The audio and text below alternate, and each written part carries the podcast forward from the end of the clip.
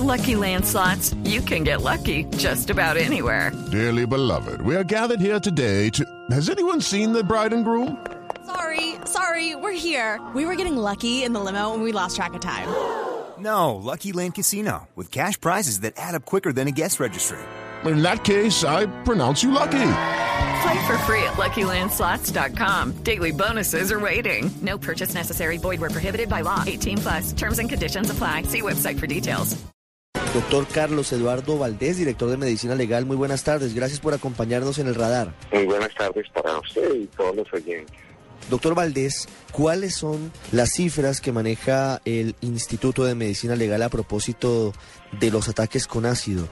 Bueno, en primer lugar hay que manifestar que esta modalidad es una modalidad que se ha venido incrementando en los últimos tres años en el país, principalmente en la ciudad de Bogotá. En los últimos dos años se tienen unas cifras cercanas a los 42 casos. El, el año 2012 se presentaron 42 casos, en el año 2011 se presentaron 29 casos. En este año, en lo corrido del año, se han presentado 13 casos. Hay un descenso importante en la presentación de las cifras, dado a las labores de prevención y las labores de divulgación de este tipo de violencia hacia la mujer. Antes del 2011, cuando comienza a aumentar este delito, ¿qué cifras se tenían? ¿Eran pocos los casos reportados y revisados por medicina legal sobre ataques con ácido?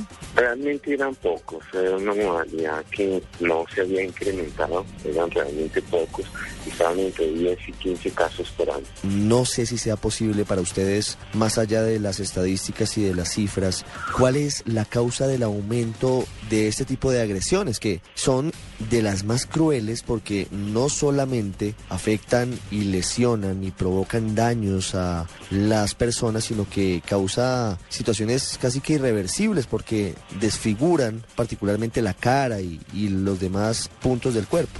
Exacto, mire, el mayor daño que se presenta en estos casos es el daño psíquico, va mucho más allá del daño físico. Es importante notar que para entender las causas hay que mirar cuál es el agresor. En la mayoría de los casos, el agresor es un agresor conocido un agresor que tiene vínculos, bien sea de amistad, de familiaridad o de sentimiento con la agredida, con la víctima. Es muy raro el caso del el agresor esporádico, del agresor que no tiene ningún tipo de víctima.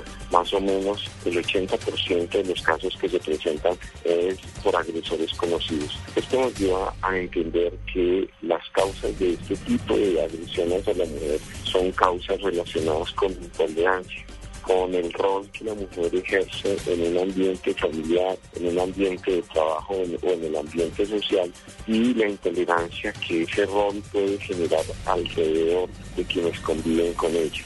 El resultado sí es tremendamente dañino para la psiquis de la víctima, afecta permanentemente, de manera permanente la psiquis.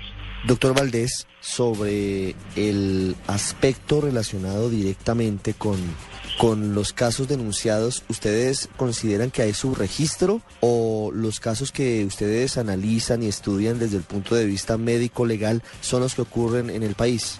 Bueno, eh, queremos creer que no hay subregistro en la medida que todos estos casos son conocidos también por el sector salud, porque las víctimas requieren una atención pronta en los servicios de salud. Los servicios de salud tienen la obligación de reportar a la Administración de Justicia cada caso de agresión que se presente. De tal manera que pensamos que el subregistro es muy poco si se da. Si se da, se da en lesiones que son leves, que no alcanzan a tener una mayor complejidad, de tal manera que la víctima o bien no requiere tratamiento médico inmediato o puede pasar el daño como una situación de accidente, de accidente casero o accidente laboral. ¿Cuál es el perfil de las víctimas y de los victimarios, doctor Valdés?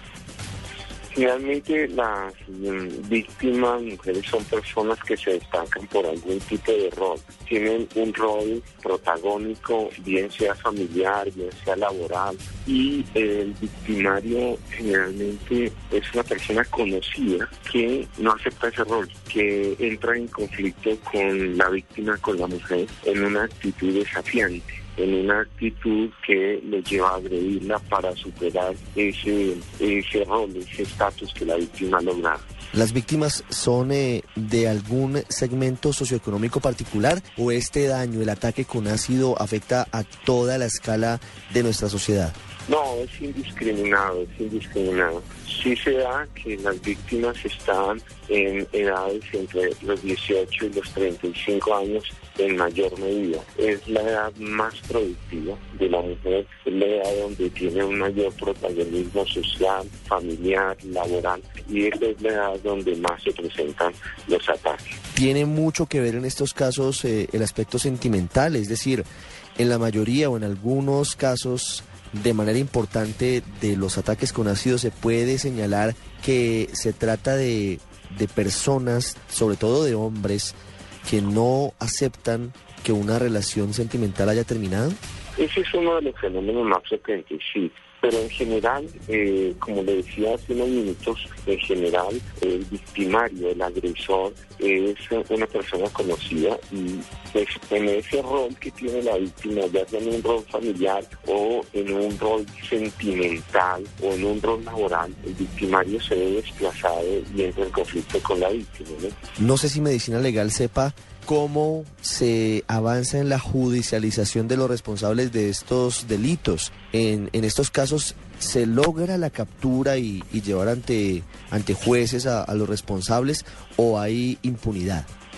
Pues el instituto le aporta a la Fiscalía General de la Nación una serie de elementos probatorios. La Fiscalía General de la Nación avanza en, en los procesos. Desafortunadamente, por mi rol que ejerzo, no o desconozco en qué, en qué estado se encuentran los procesos penales que se adelantan por este tipo de conductas. Pero el instituto le aporta el, el, el acervo probatorio para que la Fiscalía pueda a, avanzar en esas investigaciones. ¿Cuántos casos este año? ¿12, 13 casos, doctor?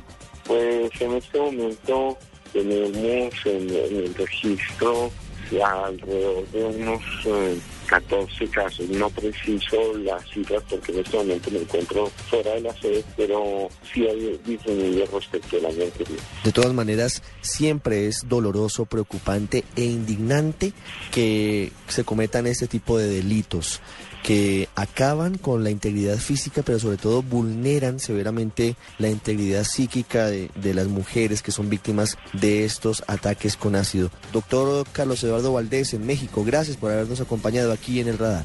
Muchas gracias, muy.